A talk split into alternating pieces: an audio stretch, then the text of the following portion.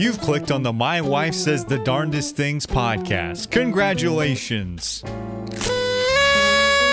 For the next half hour, you'll be treated to the good and the bad of the random thoughts, Everybody say Colorado.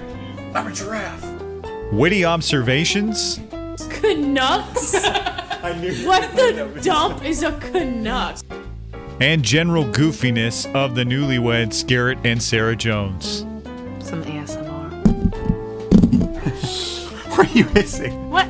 No one hisses in a Now, here's your hosts.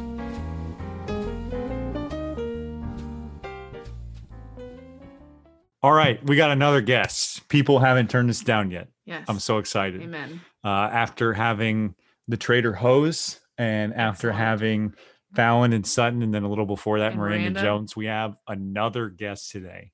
And I feel like. The feel king like of LA. well, that's a that's quite the introduction. Uh, we oh, do sorry i um my internet cut out and then it just it just came back Oh my gosh. We were saying so many terrible things Now I about you, Adam. oh man I feel like this is like one of those internet provider commercials where it's like you're not a bad person, you just have bad internet. Oh no, he's frozen. Oh no. we lost him. You know There Okay, is. there he is. maybe i need to like leave my room just a second i i think i'm gonna go I'm- Either i'm gonna that, go into the living room either that or do it on your phone. yeah i'm gonna just go out here because it's probably closer to where the router is Yeah. there we go let's just sit out here That's nice. Is it a one bedroom apartment? no my roommate is in the other room so it's two Oh. but this is like our little Dang, I like living space and there's the city out there That's awesome. but yeah, it's pretty good. Anyway, so I think it's smooth now. Good. Okay. We were just talking about um well, I don't even know. Yeah. So no, I said you, you she referred to you as the king of LA. So congratulations. Not the That's- LA not to be confused with the LA Kings. The No. Latin Kings No, not Definitely not. LA. not not to be confused there but no adam is a uh industry specialist on this week's topic my wife says the darndest things about movies and music Amazing. uh adam give give our audience so you and i you and i go way back obviously to fourth grade which is Hmm. ironic Yes. uh, because sarah is a fourth, fourth grade teacher so it, it's it's hard to believe that like Wow. talks about Full the- circle. I know it's hard to believe when she talks about the things that her kids say like wow we were that age yes. Yep. and we likely were saying the same things it's so hard Likely some very I, I don't even know what I said, but they were probably cringy. Yeah. Oh, Yeah. I I can probably tell you that they are. Your teachers are probably like, "What on earth?" Right. Right. Yeah. But but so Adam and I go way back and some of my fondest memories in high school uh were going to your black box theater productions and seeing you Ah. perform and act. And that that not only shows you like how little of a life I had in high school, but it also shows it also shows how Wow. long you've been Right. that was a dig on you, Adam. Yeah, it was a little bit of a yeah. Are you okay? I From went that to see your black box plays. So that was a little more on me. That was supposed to be a dig on me. Anyway, but that just goes to show our audience how long you've been involved in acting in theater and movie and audio production. So tell our audience a bit how you got started in The uh, industry. in the industry and what you're doing now. Um, so I guess when I started, you know, there was no concept of the industry. I was kind of just a, I was a, I was homeschooled actually in junior high, and that's really when it kicked off. I think I, as a social outlet, my mom she made me sign up for like community theater. So i was it was kind of an outlet and i was really nervous and i tried out my first play i ever did was it's a wonderful life which is a great movie if you've ever seen I've it. Um, i played you've never seen it. Definitely it's a christmas time movie so I'm not a fan of it. crying.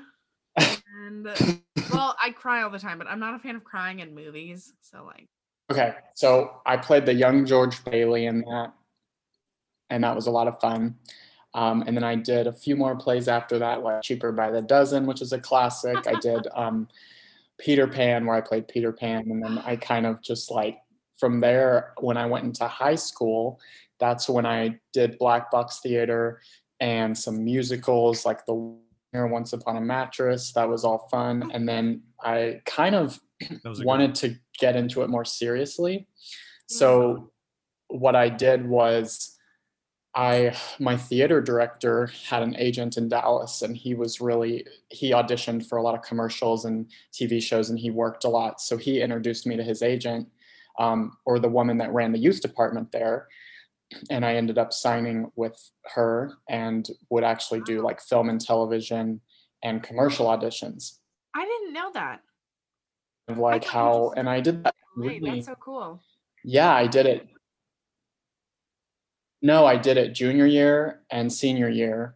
And then um, when it came time for college, I was like, what should I major in? So I, I looked at different schools and I knew kind of that I wanted to come out here because this is kind of the epicenter of, of entertainment for the world. So I was like, this is where I should go. But I also looked at Austin pretty seriously because Austin is also huge.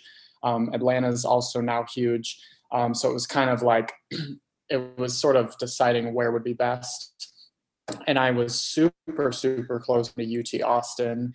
Um, I'd been admitted there and I, did- I even enrolled and I was at the stage where I was like picking my roommate or something.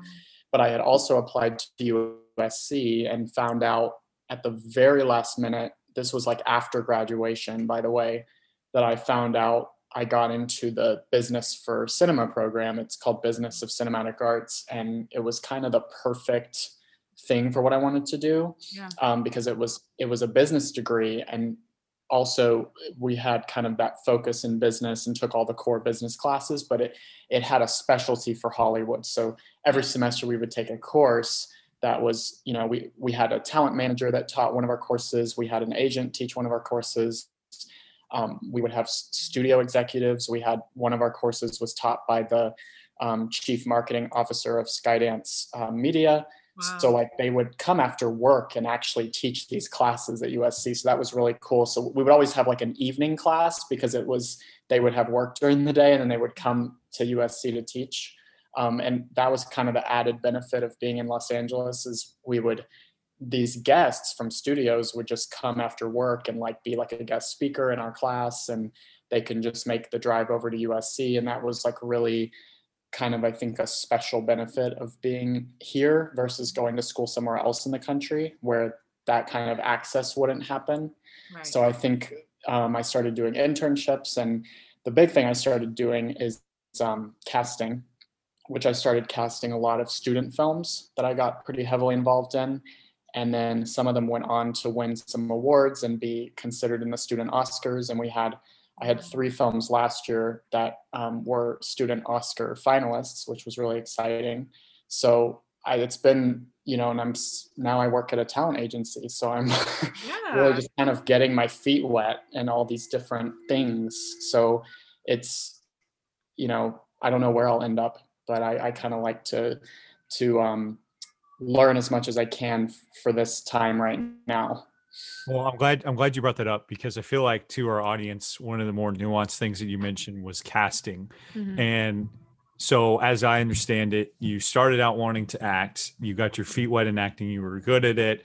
You realized that you wanted to do it long term, but you needed some kind of fallback. So that's why, hence USC.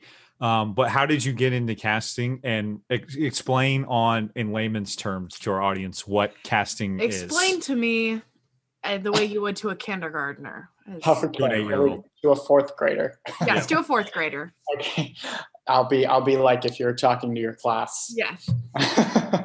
um, so so cat or well really i don't know that acting well first of all you say i'm good at it but i i mean by an industry competitive standard i was not good so i was like all right so this is not i was like i'm gonna have to get seriously seriously good at this to the point where i'm competitive or i'm just not gonna put myself through the stress and i'm gonna do something else um, which i think was ultimately what kind of my personality acting was not while it, I loved it, it was not the best fit for my personality. Right. So I was like, I think I need to do something where I have a little more of a clear path, which nothing in Hollywood is really that way. But, but I was gonna say that doesn't really sound. There- there's at least some things that you can do where you can set yourself up to be successful. So acting is not so much one of those things. I mean, it is to an extent, but it's probably the most volatile of all the options. Mhm. Whereas, um, you know, if you if you want to go the agency route, that's kind of a good way to set yourself up to work in pretty much any sector of the business. Whether you want to eventually go into production, whether you want to go into casting, um, really anywhere. Um, having agency experience is probably the most valuable thing to start with Mhm. and I had done some internships when I was in college because I knew that being in college, you know, that was going to be the most valuable thing to do. And that by the time, I mean, because really in Hollywood, it's not one of these fields where you get hired out of college with no Yeah. internships were important because Hollywood's not a field where you can be hired with just a mm-hmm. degree out of college. You can't really sell yourself on that because there's so much industry experience that they don't really teach you in the classroom. So, and I'm sure Garrett, I'm sure you can attest to this as well. Definitely. And you, you and I both were kind of on that internship grind throughout college. our, Um, so our careers think- our careers are very similar the way just the long runway the convoluted hours and the weird paths that nobody really takes the same way but yeah you're Mhm. absolutely right i And can you i can what? definitely relate to you on And that. you know what? I said I was never going to date a musician or a journalist. And look at me now. Look at you now. Now you're married to one. I'm going back now, I guess. Go figure. I feel like, or just, yeah. for- Um, oh, go ahead. oh, I think there was a lag. Go go ahead. Um, I was just going to ask do you think that being in Los Angeles has, I don't know, I was going to say change your perspective. I'm sure it has changed your perspective of how movies are made and how music is made just in general. It's a good question Yeah, I really, you really, at the end of the day, I think the big takeaway is that it's a business. Like Mhm. it's really not, you know, you go to the movies and you see it and it's like transformative and, and amazing and powerful. And you just, you don't even realize how much work goes into that. And that, you know, it's not really glamorous at all.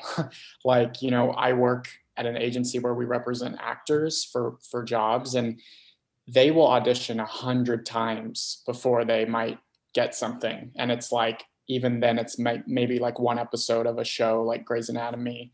And then it's like they got to kind of do it all over again a hundred more times until they get something else. So it's like, it is very much, um, I think you, you see the highlights of it when you, you go to the movies and you see something on TV that really moves you, but you don't really, it, I mean, it is a business and it is about money at the end of the day. And there's a lot of decisions that you realize it's a business like anything else. Like it's really not that mysterious once you're actually working in it. Like it's just like a lot of, I think going to business school was one of the best decisions I'll have ever made Yeah. because a lot of the principles that apply to any other industries also apply to Hollywood. And it's just a different product you're making. It's just all that's all it is. A lot of the business is the same. Um, it's just movies and TV happen to be the thing that you're selling. Right. Right. I think at a talent agency, it's actors. We're selling actors. Hmm. So, I mean, I'm sure, I mean, as with anything that you're selling, you have to pitch them, you have to be Mhm. convincing, you have to, you know, as an actor, you are the product that we're packaging and selling. So it's kind of like, it sounds oddly inhuman in that, but it, I mean, it kind Right. of is. Like, it's, there's thousands and thousands of actors that are out here competing so what's going to give you that edge like what's going to what's going to help you compete at the level that some of these actors are Mhm. and you know casting directors are always working off a short list it's like how do you get on how do you get your actor um, noticed by them to where they're going to call them in consistently and then as an actor you've got to be really on top of your game because it's like if a casting director sees you do one bad audition yeah, they might give you a second chance, but not all of them. And there are certain offices in the business that are very, very like, you know, once they see an actor kind of screw it up, it's like God. they're not going to see you again. Yeah. So it's, I mean, you have to really be, and, and a lot of times the first time a casting office will see an actor, they won't they won't give them the job or they won't pass them to producers. It's it's mostly they have to get to know you first. So it it is very much a marathon in that sense if you're an actor because the first time you go in for an audition, it's this casting director doesn't know you yet. So it's like you kind of have to build a consistent reputation with them by auditioning for them, you know, several times, 10 times, 20 times. Building And that then- that relationship. Then they might give you a shot. Then it might be like, okay, I'll pass him on to the producers this time because, you know, they've come in five or six times and they've been really consistent. So it's kind of like, you know, because their jobs are also on the line. You know, they have to they have to bring great choices to the producers or the directors. So it's it's it's all there's a lot of moving parts Mhm. and it's not a career for the faint of heart that's for sure um, really in any areas of the business i think it's just you meet a lot of very as i've as i've discovered a lot of interesting personalities lots of Well, um, uh, lots of for lack of a better word crazy people Yeah, I was gonna say pretty colorful people. it's it can you know you just have to know who you are like Yeah. have a have a good foundation and just realize that at the end of the day good work gets noticed so you really just need to keep your head down and do what you need to do to um, be successful um, luck. I have two more questions, kind of going off of that very quickly before we get into the movies. Uh, one, uh, I follow this account on Instagram called Overheard in LA. And Conversation. Have you heard of it? I've I've looked at it many times Yeah. yeah it? Would you say that that's pretty accurate to? yeah Okay. I've, I've seen a lot of them and i'm like yeah i could hear they some- are hilarious. It'll. Yeah. I don't know if you've ever seen it, but it's like a conversation that someone overhears in LA, and it's like, oh, let me just go. I have. yeah to, i have so to i read one. a little context for our audience i've visited you there what twice one Mm, the first yeah. time was my first time ever there and that was an eye-opening experience and i remember you just telling me that like the people here are just so much more attractive like elsewhere Yeah. you know what i mean Yeah. like everybody is good looking and like everybody's in their own little bubble and everything just looks clean and nice and i uh i remembered that as my first la experience so i feel like what Excuse me. sarah's going to show me is going to kind of fall in line with that maybe yeah. so, So, I'm, There's a I'm looking health- for an appropriate one. there's definitely a health culture that exists here that doesn't exist Yeah. in other parts of the country. Um, yeah, it, it's it's interesting. It's and I wouldn't necessarily say I like it better than than Texas. Um, I think that at some point I might move back, but it's nice to be here. You know, while I'm here. And kind of we get a come feel to see you. Yeah, So she's never been to california You I've gotta never make been to that happen. California. really. My dad lived there in the 70s. 70s, so I'm sure he had the peak of California during that time. Maybe. He lived there yeah. in 69, which means he was there for Manson murders. Yep. Oh wow. Crazy to think about that. Yeah. Could have Yeah. been. I hadn't been here before college, or I hadn't been to Oh, really? Before college. I'd been to San Francisco oh, and I've been to San Diego, but I, I had never been to LA, and I just never had a reason to be here. I guess.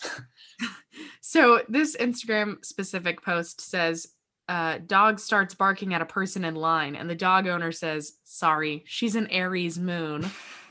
yeah, As- that's yeah. I definitely there's lots of dog lovers out here. I feel like I could see that happening for sure. yeah, yeah, lots of dog lovers, lots of people into astrology. Definitely, definitely. Mhm. So, so well, she, did you have something else you wanted to add? on Oh, that? my last question. Um I wanted to know who the most famous person you've met there. I knew that was coming. I could, I could sense that was coming. I, I don't even know. Not like to be I- shallow, but or I- who's the I went- coolest celebrity? I did go to the SAG Awards last year um, in 2020, and I saw lots of famous people. I, I didn't meet them because I was just Well, watching. who's the most famous person that you saw then in person? That I saw. I mean, I don't know what most famous. I mean, Brad Pitt and Leonardo DiCaprio were there. Were um, they as Jennifer beautiful Aniston in was there. person as they are on screen? They they were wearing like sunglasses, and they they you could tell they really wanted to keep kind of a low profile. I mean, I can't even imagine like getting the kind of attention they get. I mean, it must Right. be I mean, some of the some of them would just barrel right through the red carpet, and they would just not even want to talk to anybody. And I was like, yeah, I mean, I don't blame them. Yeah, but like J Lo was there, and she was, uh, you know, waving to everyone, and Jennifer Aniston was waving to everyone, and so it's kind of depends on, I guess, your personality and maybe what mood you're in that day. Yeah. I don't know. I don't know But about yeah. you, but I feel like if I would see like a famous person in real life, I'd be like, wow, they're a lot shorter than I pictured. You know, like it, I, I would that happens a lot. I would say something like, wow, you you look a lot different in person or something stupid. Well, they're you you realize that they're just regular people. Yeah. Like Right. they they don't look special or anything. Like you just Right. see them and you're like, oh, they look. I, I know them because I've seen them on in movies, but they're just a regular person, you know, Mhm. just like Right. anyone else. And that's kind of the most. That's the thing that really just grounds you because you're like, oh, like all these people are just you know people. like it, it's Right, not just like they're their lives. this just happens to be what they do for a living um, but they're just like anybody else you know Mhm. right. yeah and i mean obviously like if you have a good sense of who you are and you don't let ego or something get the best of you then i think that you know i, I feel like you can be pretty happy in whatever you do Right. Yeah, That's Yeah. definitely. So one of one of the things that when we were kind of rehashing our old high school memories, uh, one of my favorite things that we did was you invited me to be an extra in a movie one uh, time on two oh occasions. my gosh. And one of them, the first time was a film called Hurricane Bianca, which I mean, there's so many anecdotes that we could go into, but Oh I don't think I shared this with you. So I don't know how on earth it came up. But one time, Sarah asked me, we were talking about being extras in a movie, and I mentioned that I had been an extra in that movie. And Sarah stopped in her tracks because she had seen Hurricane Bianca. Can you believe that? I love Bianca Del Rio. Yeah you i think you told me this actually I am a I huge couldn't fan. believe it just because it was the most chances. obscure. It was the most obscure, strange experience. Well, I'm a and- huge RuPaul's Drag Race fan. And yeah well Bianca see that's the Rio- thing yeah is that see I, I don't watch that but i know a lot of people who do and they know who who they know like that who that is and Yeah. they've actually like seen the movie right. and so Yeah. I, I i'm always surprised too i'm like oh you've seen that and they're like of course Yeah. i've seen it I've seen I'm like, all oh. have- and it's honestly not that great of a movie, but like I love It's just so funny. I love when drag queens make their own film our feet they're are usually- somewhere in that movie because the scene that they Yeah. they You have to look used and us, the scene that they used us there was a ball right that ball was down rolling an aisle. Yeah. So there was a ball rolling down an aisle and our feet were in it but the thing that that baffled me was that they only shot like a couple rows of people's feet but they had like 30 of us there and i was like why why do we all have to be here i was like i don't think that all of our feet are going to be in it Were y'all's definitely in it? Because we should go back and look I don't know. We were kind of towards the back. Do you remember what even shoes you were wearing? No. i didn't watch it at all i have no idea It's if we okay. Rachel Dratch is in it, which is Oh, really? I Yeah. didn't know that. Yeah, no, it Love was just. I think, Del Rio, I though, think the weird queen. thing. I think the weird thing was, uh, I didn't have like a concept of like drag Like, queens or the- anything yeah. like that beforehand. So, like going into that, I was like, "What? What is this?" Did you see her?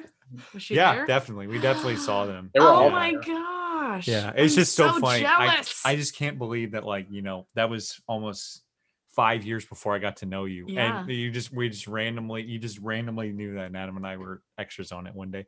What was your, what, if Hurricane Bianca wasn't it, what was your favorite project that you ever worked on? well, Baytown's it wasn't finest. well it wasn't her and bianca but it i mean you know it was fun that we were there together and everything but i guess mm, i mean i would say it would have had to be I, I i did i guess it was probably the first short film i did when i was um, between it was the summer between my junior and senior years of high school.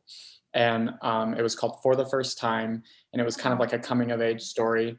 And it was with people that i'm still friends with today. Like it's crazy how we all stayed friends. Like everybody in the cast there were like four of us in the main cast and then there was the producers and the director. And we i mean not so much now i guess but we stayed in touch for a few years after that i even like ended up living with a couple of the cast members like out here in california when i started college. It was like a whole like we were friends for a really long time. That's and um that that was probably the most unforgettable. I i loved being a part of like the Dallas short film community. Like I did a lot of projects when I was like a senior, and those are, are still some of the most fun times because I, I remember just thinking I have so much ahead of me and like you know i'm kind of putting my reel together and i i loved like meeting so many people and just feeling like i would be able to like work with them down the line i think that that was probably my favorite though was my first short film i did That's awesome. So you're telling me it wasn't Yeah. Baytown's finest?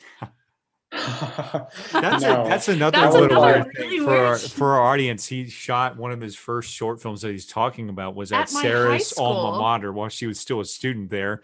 And That's now crazy. Sarah So- and I live, I mean, within walking distance of that high school now. Like it's just crazy. It's such That small would- world. that one was actually a, a feature length film that was like Yeah, a that was like a full movie. yeah but but i had one scene and I, I like went all the way down to Baytown to film it this one day and I had to like leave school and I was really like excited for it and then I don't know it didn't last I was there for like a few hours and then and then left but that was it and that was like Crazy. maybe the second thing I ever did I don't, I don't know And it was straight But- up in my high school gym. Like we, Yeah. I'm sure. I think I, I don't know if it was on a weekday or what. Was it on a weekday? Was it like a Friday? it was on it was on a Wednesday actually and I Oh, don't know how I know that then we that's where we used to practice for drill team. So if y'all were filming in there, we might have either crossed paths or we had to move crazy practice because of y'all. yeah th- there was definitely nobody at the school so i think it was it was later it was like five o'clock or something but it was. Oh was yeah, we um, practiced until six, so we were definitely there. Yeah i i didn't That's see anybody so i don't know it was by a gym though we were right Yeah. by a gym yeah the boys' Um, crazy. so yeah th- i forgot about that until you brought it up and then I think like, about oh, it yeah. often, Adam. I gotta be real. I think about it every time I pass the gym. you just think it's just always on your mind Yes, Yeah. I'm constantly back there. We yeah haven't even talked about movies Yeah. yet. Okay. So let's get to that. So the main point of discussion tonight, um, you have a first-hand feel of how hard the Hollywood industry has been hit by COVID nineteen. Mhm. Um, I feel like yeah. it, you know it's kind of a point of discussion everywhere else, but you know it gets a little politicky some places, and then um, other places I feel like people just kind of make up stuff about it or like put words in celebrities' mouth about what's happening. So what? Take us back to March and then walk us up to now. Yeah well what has happened in the movie production industry and how has it affected you in casting? Yeah, well, there's kind of two parts of that story because there's like how has it affected me trying to get a job in Hollywood, Yeah. and then there's like the industry as a whole. So I'll kind of speak to like both of those things. But it, in March, I remember there was one day, March 13th, that was kind of when the whole world shut down. Oh, yeah. United States, and I remember, um, yeah, there was at the time I thought I was gonna um, keep doing acting after college. So I was in talks with my agent and we were trying to like set up meetings with a manager might maybe out here that could take me on and help me kind of develop a strategy. But everybody shut down at that time and like nobody was taking meetings um, because the, I think the logic was if your current clients aren't working, then why would you take on someone new? Right. So it was kind of like, I mean, it's so hard. It's so hard to take on a new client, it, like at any time, but especially like during COVID. So I think everybody kind of just took a collective, like, I think at first there was this burst of like, let's find a way to still be creative. Like, we can still, you know, make things and work on our craft and like, we can still do self tapes and we can still like try to do zoom movies like some some people were literally trying to shoot zoom movies yeah, and they I were think- doing like Zoom um TV re- reboots. Oh, I remember. Yeah. that. Parks and, And it Rec. was- Parks and and- Rec yeah. and there were some people that were just really gun-ho about that and then there were other people that were like this is ridiculous like let's just wait it out like this is no way to make a movie Yeah. Which i kind of agree i'm like Yeah. okay i'm not going to watch a zoom movie no, it was, I was like, all right. everything I watched like that. I was like, this is garbage. I can't.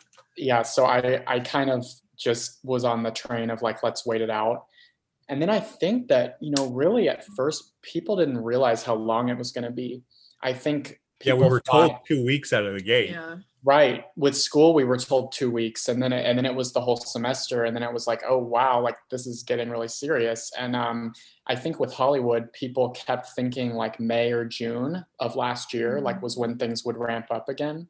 Because I remember I was home and I had just graduated, graduated virtual, Yeah. and um and they were all saying like oh yeah we just have to you know there were all these news articles about like oh yeah the actors union sag aftra just has to come up with some kind of an agreement with the productions where they can start having people back on set and then it just kept getting delayed and delayed and then it was kind of like all i mean i think that things kind of came up to like a 30 or 40 percent capacity Mhm. like around midsummer yeah. and then it sort of stayed that way and it's been a steady increasing curve since then however the thing now that's happened and i've noticed because right now projects are being released and it's busy but what'll happen is somebody will test positive on the Mhm. set and the whole thing has to shut down so it's like we've had lots of actors that, that at my agency that we represent that have booked things and they'll be on set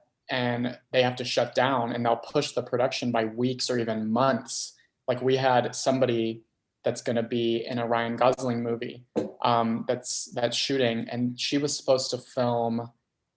I think it was going to be next week actually, and then they literally pushed it until late March now because they were because there's just so much. Um, they have to do this new. There, there's a mandatory like two week quarantine before they can film and then they have to get tested every day. It's more expensive now with productions. There's less money to pay the actors and to pay everybody else because they have to pay for a COVID supervisor. So there actually is a new position that's been created on all Wow. productions called like a COVID compliance officer. Wow. And so that person, that person has to be paid and they're on set every day and they have to take people's Yeah. temperature. They have to make sure that you know everybody's well. They have to make sure everybody's following guidelines and sure protocol. only one because that person can't be everywhere at once. Yeah, I think a lot of have multiple. Yeah, so it's kind of like that's a whole other expense now. And then a lot of productions they have to have a smaller crew, so they're not even they're not even working with the same amount of people that they were working with before. right. So it just takes longer. Like it takes everybody shoot days are not as productive. Like, you know, a shoot that might have taken a week is now going to take 3 weeks. So it's it's a lot more money. It takes a lot more time and as a result, they're cutting costs wherever they can. So Mhm. actors are not getting paid enough. Um, they're cutting roles that they don't need. They're cutting crew members that they don't need. So there's less jobs to go around. Um. I think as a result of all of that. But So as far say- as just oh, go ahead. Yeah, as far as just number of projects though, it's definitely been steadily like the holiday is kind of a hiatus, but Mhm. since we came back from New Year's, pilot season is starting Yeah. and that's going to be um, we've already seen lots of pilots coming out and it's it should be usually like the peak of that is february so Mhm. we're going to start really getting into it here in the next few weeks but also there's a lot of uncertainty i think a lot of people really have no idea like i think it's kind of at the point where hollywood was declared an essential business by the state of california so it's actually um, because it's so integral to California's economy that they declared it essential. Um, but even then, it's like as soon as someone tests positive, you know, the whole thing has to shut down and like people lose tons of money and everything. So it's kind of like everybody's being really careful, Mhm. but I think at the same time, people are trying to find any possible way that they can get their productions up and running. Right. So we are still seeing lots of projects. I mean, things are definitely happening. Things are definitely shooting. Good news overall. Um, yeah, so it's it's it's I would say for the most part it's back, but Yeah. it's just it's not the same, you know, it's like a new normal kind of that we've Well, my- adjusted to. my thought is if all of this is happening if you're having to cut corners if you're having to cut jobs if you're having to cut production or extend production time do you think the quality of these projects that are happening are going to be at the same level as they were pre-covid or is it kind of overall the standard has just been kind of lowered for projects and just media in general Um, I would hope not. I don't think so. I think that i hope think not too i love movies Yeah, no, I think people are still, you know, because I mean the the the consumers, the viewers are going to be what determines that. You know, they're not going to watch something that's not quality. Yeah. And I think that people in Hollywood know that. So I think that they're still trying to maintain that standard of production. Um, but it's just it's a lot more arduous now just Mhm. because of all the the new guidelines and it's a lot more expensive. So a lot of lower budget productions are definitely not able to go through maybe as they would have pre-COVID Right. just because of all the additional um, regulations that are in place. Um, but as far as like t- television episodics and you know like bigger studio movies, I think that those are pretty much coming back in full force. Yeah. Um, so we should start seeing, and obviously you know from production to being released, there's months and months in between. So we should hopefully see a resurgence of that later this year um, as far as like what hits the theaters but I think that um, production in itself is definitely ramping up again. So it's um, you know we we're definitely busy. I mean, at, at my job anyway, there's plenty to do. So it's um, it doesn't feel like we're in COVID really, except Yeah. for the fact that you know there are additional rules and it's a little bit harder. We've had some clients that have booked multiple jobs that kind of overlap and so it's tricky because somebody will be shooting something in Atlanta and then they have to come back to LA to shoot another show and they have to get tested. And it's like tricky because then they have to wait two or three days and there has to be a quarantine period. And then so they can't really get back to work as easily as they would have before COVID because there wasn't the whole testing and the whole quarantine. So we've had some sort of logistical issues when it comes to like we've had a couple of clients that have had you know like a couple of jobs on different shows that are shooting in different cities and they have to literally go like back and forth and that's a little bit more of a challenge because of traveling and testing and all that so that does not Yeah. sound fun at all. I'll be real. It's amazing. Look at it. It, it reminds me a lot of uh, what the sporting world is kind of having to do right now. You know, like an, an athlete's test positive. Okay, they do the contact tracing. Like, you know, these five NBA players are out, but the game goes on. You know what I mean? Like, Yeah. they're it, it's somehow it's getting by, but it's just it's so sloppy and it's it's tell you what. uncoordinated. And I think everybody's waiting for the time where I'm waiting for looks- Jordan Peele to make a movie about COVID. yeah, it probably I probably, bet probably be that was the other thing I was going to say is that um, when we talk about what the industry did, it's like after the lockdowns, so many uh, people were coming out with these like end of the world pandemic stories and like Yep. there was Wow. I, I even like auditioned for something as an actor like i Wow. auditioned for this like apocalyptic um Oh, like disease movie and like I i was like really is this what of course everybody's gonna be making this right now but it was like I'm pretty sure we watched Contagion. we did Like we right watched after. contagion like I don't know two- why we two did weeks that. into the pandemic it's kind of scary how much of that terrifying. was accurate i think the thing for me was when somebody mentioned like a pandemic i always pictured it was going to be like that you know what i mean i never pictured it was something that going to be something like covid that like is more of an Ah, this sounds terrible and i and, and i before i say this like obviously you know like we know people who have been affected by it and have died. you know, and it. have died from it and everything like that. Mhm. But I think for most of the world, and I say this like very cautiously, most of the world it's just an inconvenience rather than an in- mm-hmm. existential threat, right? Do you guys agree with that? For most of the In world, it's just an sen- yeah. inconvenience. I never thought that like w- when I mm-hmm. pictured a pandemic, if somebody would like, "Hey, there's going to be a pandemic in 2020," I would have been like, "Okay, it's like some world-ending event." You know what I mean? I didn't picture it. w- It was going to be something like, well, you know, like some mm-hmm. people are okay Yeah. with it. some well we can still the world still kind of keeps turning you know what i mean i never saw that coming i always thought it was going to be something like contagion it's because of the nature of the virus being Yeah. that it affects people so differently yeah because like with the flu if you get the flu you're going to be really sick like it doesn't matter how old you are like i mean obviously it does affect elderly and, and younger people a little bit worse but by and large if you get the flu you kind of know what you're going to get but with covid you know you have people with no symptoms and then you have people that are dying and it's like it's, out of it- nowhere too. it's completely unpredictable. So it's like you don't know. I think in, in, in a lot of ways, if it was a virus where 100% of the time it got you really sick, then I think people would take it a lot more seriously. And obviously, there would be really, there would be a, a bigger fear of it. I think. I almost wish that that were the case because then you wouldn't have this divide. Not to get political, but yeah. Yeah. No, I see what Yeah. you're saying. yeah Yeah, and it's it's just such a weird it's something we've never dealt with before so i think it's just but people yeah i mean people don't you don't realize it if it's not affecting you personally Mhm. then of course you're going to be like oh this is an inconvenience and i want to try and go about my life but then of course you know it, it's so easy to potentially spread it to somebody that might you know not react well to it. And i think that that's where the, the contention is with a lot of people is you know staying home and everything. And i i mean my my belief is i i exercise personal responsibility. You know i wear my mask. Yeah.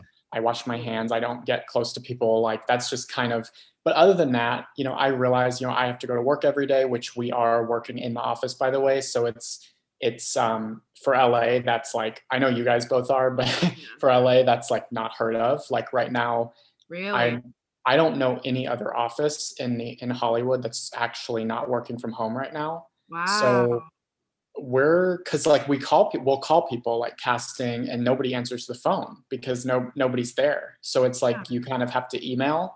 Um, and then sometimes if you have like their cell phone you can call or or like sometimes the smarter or some offices will reroute their phone to like their cell phones so where they can still answer it. But by and large it's it's like it's just the the speed at, at with which business used to happen is not there because you used to be able to pick up the phone and like talk to somebody. Mhm. and now it's like oh currently we're all working from home. Like if you need something please email this email. And it's like it's a whole other step you know? So it's kind of like it's just harder to reach people but at least for my agency we me and my boss and one of the other assistants are come in every day. So i don't know i mean it's kind of a good thing but then also i'm like why? I have to be here you know in la and paying rent when it's kind of like i could have this job but not be paying rent in la right. um, so it's kind of, but I feel like at least when things get back to the office, at least I'll have already adjusted to that. there won't be, a, I think for a lot of people, it's going to be a big slap in the face.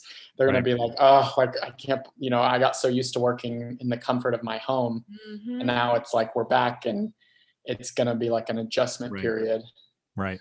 Okay. Yeah. So you've given us you've given us a lot of great insight on the industry. So now I kind of want to do a lightning round and pick your brain based off somebody who's in the entertainment industry, what you what you think of what we have on our cultural palette right now. Oh, So gosh. tell us what was pre-pandemic, what was the best movie you saw in theaters in 2020? And no, I would say 2019 maybe. t- 2019, Beginning 2020, of like that bracket. Uh, so- what are you looking forward to in 2021? Because you said there there should be some stuff at the end of the year. And then what is your TV show of choice right now? okay. Well, um, It's really good. 2019, I'm just trying to even remember what I, I know. saw. Is there anything Um, that stands out that you I would say think of? Midsommar for me. See, I saw Midsommar. I did. It was, it was, it was Ruined disturbing. my life. Yes. I was like, um, yeah, I, I would say, well, Little Women was good. I really liked the cast in that. Um, that was Christmas 2019, I believe. Um, that was good. Marriage Story was really good, and that was that was 2019 as well. Mhm. Um, let me think here. The in theaters. I like. Here's the thing. I like most movies, so it's hard for me to be like, did I like this one better? Um, of course, you know Interstellar. I'm always gonna say. Dang I, I, I'm, I was going to say Um, that for last. Sit, hold on to that point for a minute. okay, okay. So t- 2019. I can't. I'm trying to even remember what was um Jojo Rabbit. what was uh, released. Oh, I did. I did see Jojo Rabbit. That was. Parasite was. I saw Parasite. Parasite was good. I Um, haven't seen it. I've heard that. Well, I know it's incredible because it won several Oscars. yeah no it was it was good it definitely is like was unlike anything i had seen so i would recommend seeing it um because normally it, it was in um subtitles or Yeah. you know because it was in korean Yeah. i normally don't do well with movies like that like because i i don't i don't like having to read stuff. like i it just takes me out of it but that movie it actually worked um which is kind of a weird thing to say but it like it it it, it didn't so much bother me with that movie because i think the story itself was engrossing to the point where you kind of knew what was happening Um, so that was kind of, but they did that really well. Yeah. Um, we of course saw Once Upon a Time in Hollywood. Uh, Garrett Oh. and I saw that. That movie is oh, it's so good. That uh, I don't. Uh, I you mentioned it. the Manson murders earlier in the episode. Yeah. I I thought about that movie after that. That was fantastic. yep. Yeah, we saw that in and at Columbia at Mizzou in that like nice Mhm. little.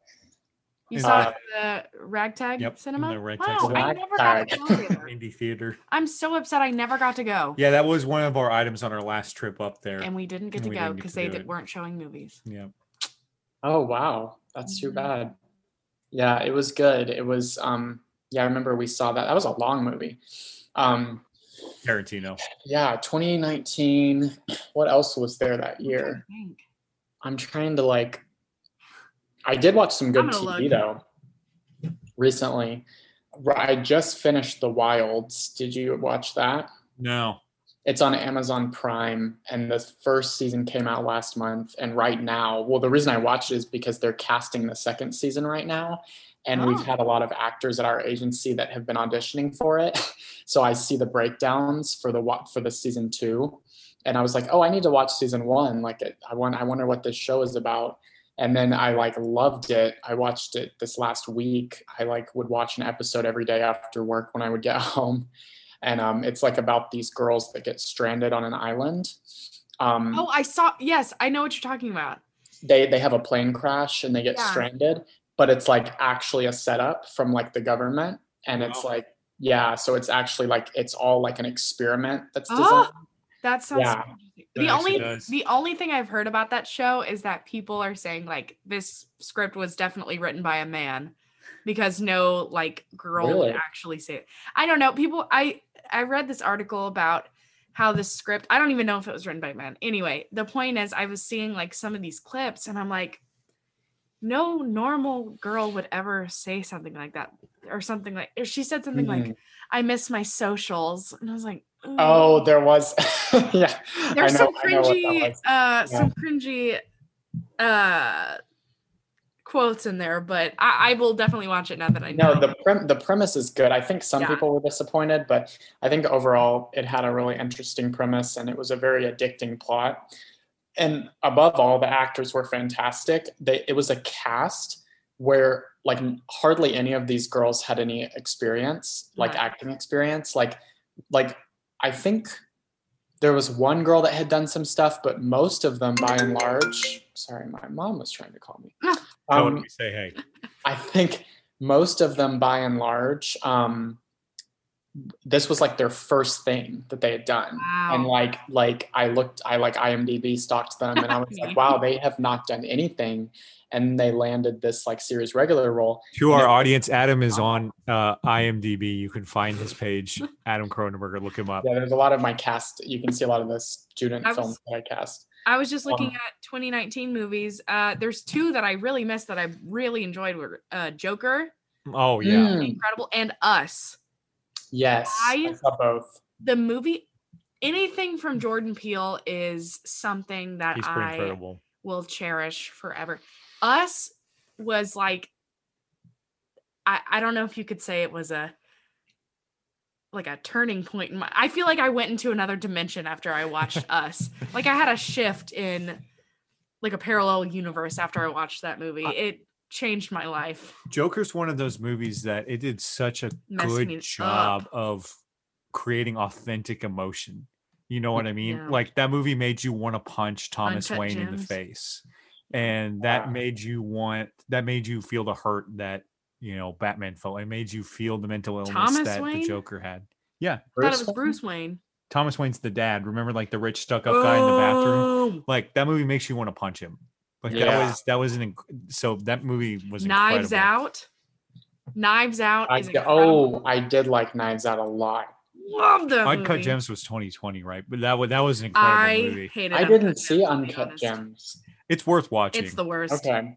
I I- there's quite a split between men and women I on it. I hated it. found. We have a wow, we have a real difference of opinion here. yeah, It it the decisions that Adam Sandler's character makes in Uncut Gems gives me all of the anxiety. It was the most stress inducing movie I've ever seen. And it really wasn't like crazy. Yeah. There's only like oh, four scene there's only four places that it takes place in this movie. It's like his jewelry store, a bank, and then like The Mohegan Sun Casino.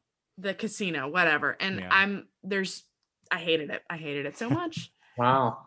All right. Well, I'll have to check it out and see, Okay. see So what my reaction to it is. so one of the things one of the other earliest memories from us in high school that we would do is we would parody top 40 songs and Oh, yeah. voice of John Sounds like something me and Rachel would do. but more moreover really we took top 40 songs and we kind of turned them into like a social commentary like we would break them up and say like what is this artist saying here and like why why is this song such a joke like what it was clearly like a poorly written poorly constructed Yeah. song like Yeah.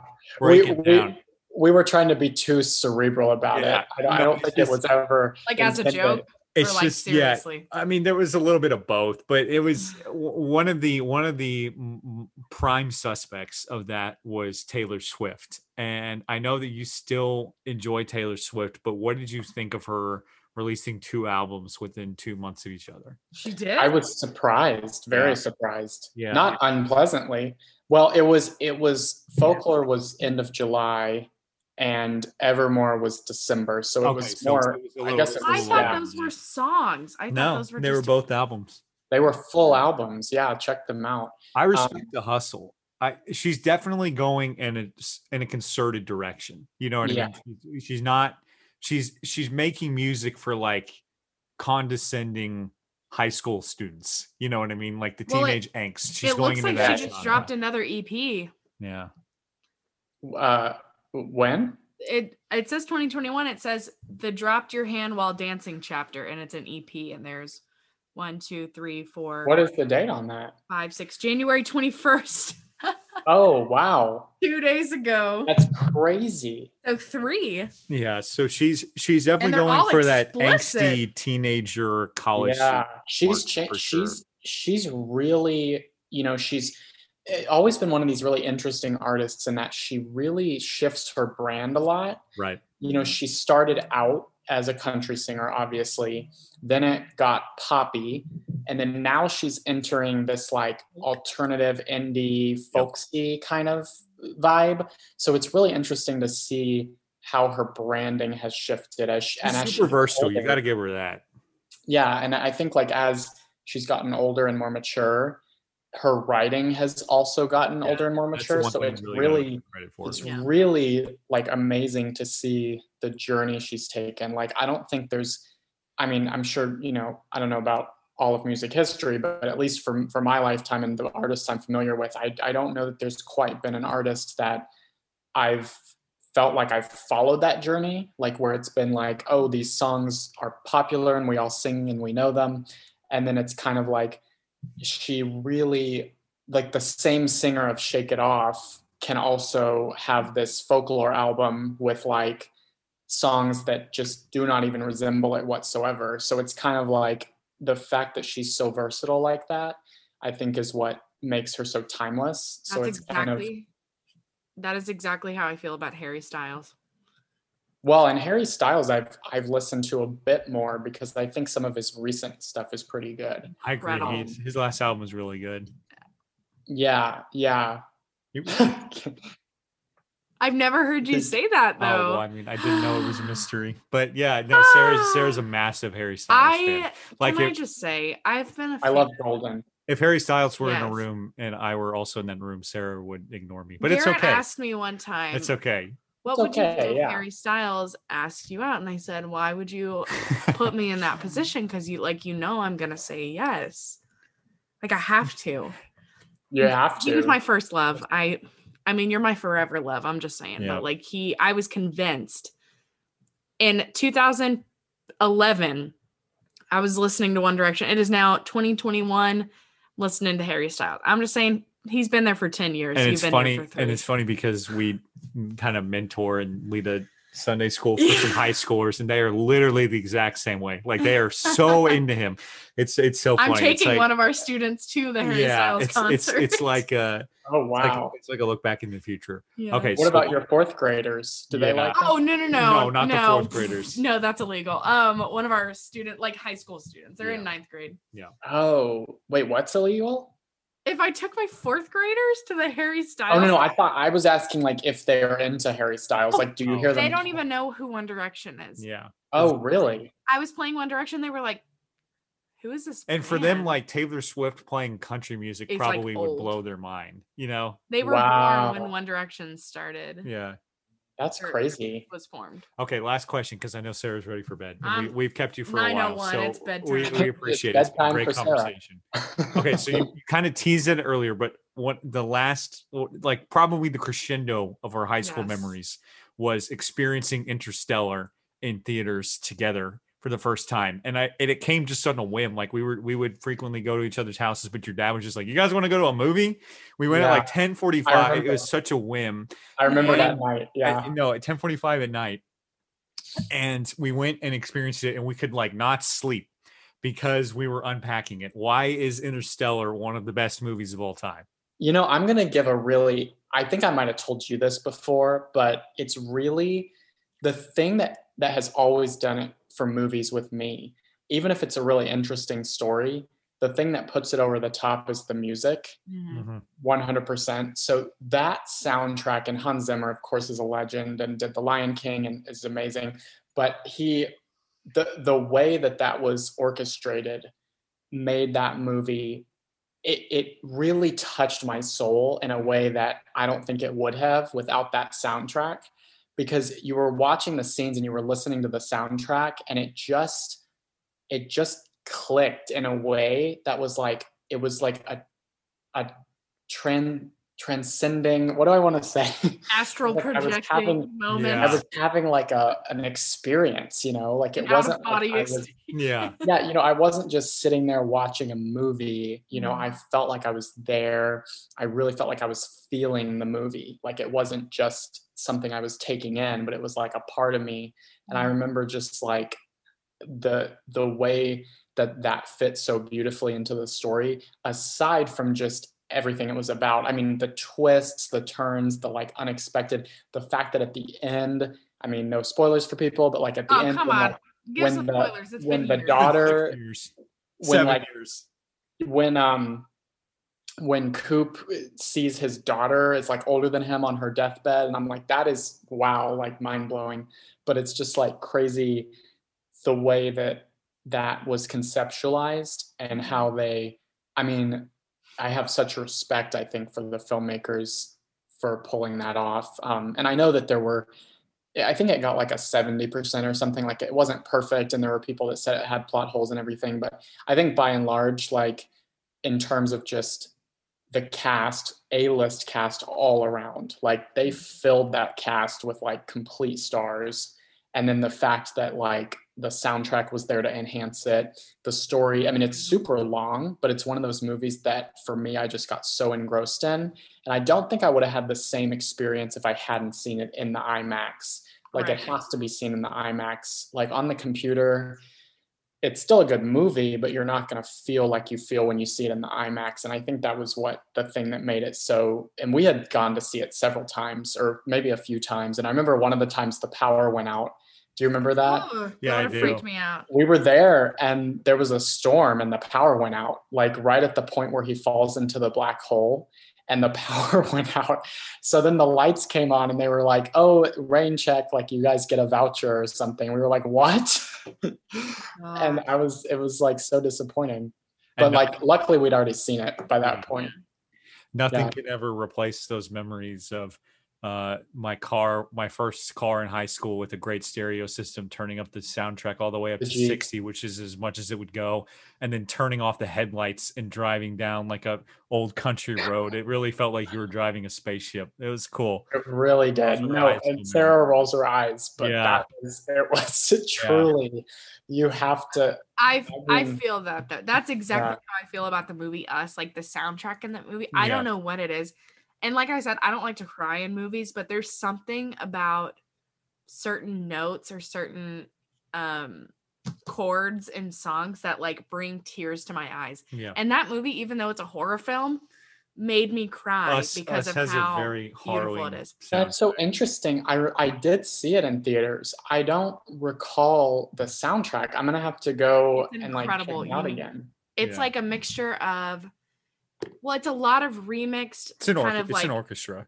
slowed down orchestra plus like incredible R&B and rap and there's even some Beach Boys that they would have like slowed Yeah. down and redubbed and it's just oh it gives me the chills. I love I we're going to watch us tonight. I'm so excited. Sounds good. Oh, uh, Adam, so good. Adam, thank you for probably the best, conversation that we've had on this Yeah. podcast so far. We Not love to knock the Trader Hose. Love you Yeah, guys. no, okay. Well, well, okay. The Trader Hose was like You're our first male guest. light, lighthearted, fr- fl- flaky conversation. Yours was very, yours was very thoughtful. a flaky, Flaky as in conversation. flaky well, that's good that it wasn't. It, Easy. flaky as in it had layers Right. is what he Ah. means. Trader Uh, if our Oh, I see. I, I know you don't use it very much, but if our listeners want to find you on social media, where can they do so? Yeah, you can find me. I'm on Instagram at just Adam Cronenberger, um, and then I'm on Facebook, Adam Cronenberger. Um, I don't have a Twitter. I got rid of that. Um, yeah, smart and move. what else do I have? I have Snapchat, but I don't really. been a couple want Snapchat me. um, so yeah, probably Instagram, just Adam Cronenberger, and there I am. And you can request me. I made myself private because I just feel like more secure that way, I guess. but request me, and I'll accept you. You know, if you don't seem like you're s- super creepy. if you're and, not incredibly um, creepy. Yeah, if you're not incredibly creepy, you know, then like, yeah, sure, you can like look at my photos, I guess. Oh Um, God. and yeah, I, I don't really post, but that's might The just vibes be are the there. Yeah. times- The It might just be the times we're in right now. I don't know, but we'll we'll see if maybe I'll have some more content here once things open up again. Who knows? Hey, I'm not the type of person that's going to be posting pictures at my work desk. So I know some people do that, but let me know what you want to see and we'll make it happen. When you go to a Make movie, happen, anybody who's listening to this, when you go to a movie, come back and listen to this podcast and, and come back for some industry insight to see what made it happen. But Adam, thank you for your time. We love you. We thank you for uh, the best conversation that we've had. And Yes. Sarah, would you like to do the honors? For the outro, Yes. cue the Snoop Dogg and Jordan Peele. If you're listening, lay it on me. Peace. See, hope you're ready for the next episode. Hey,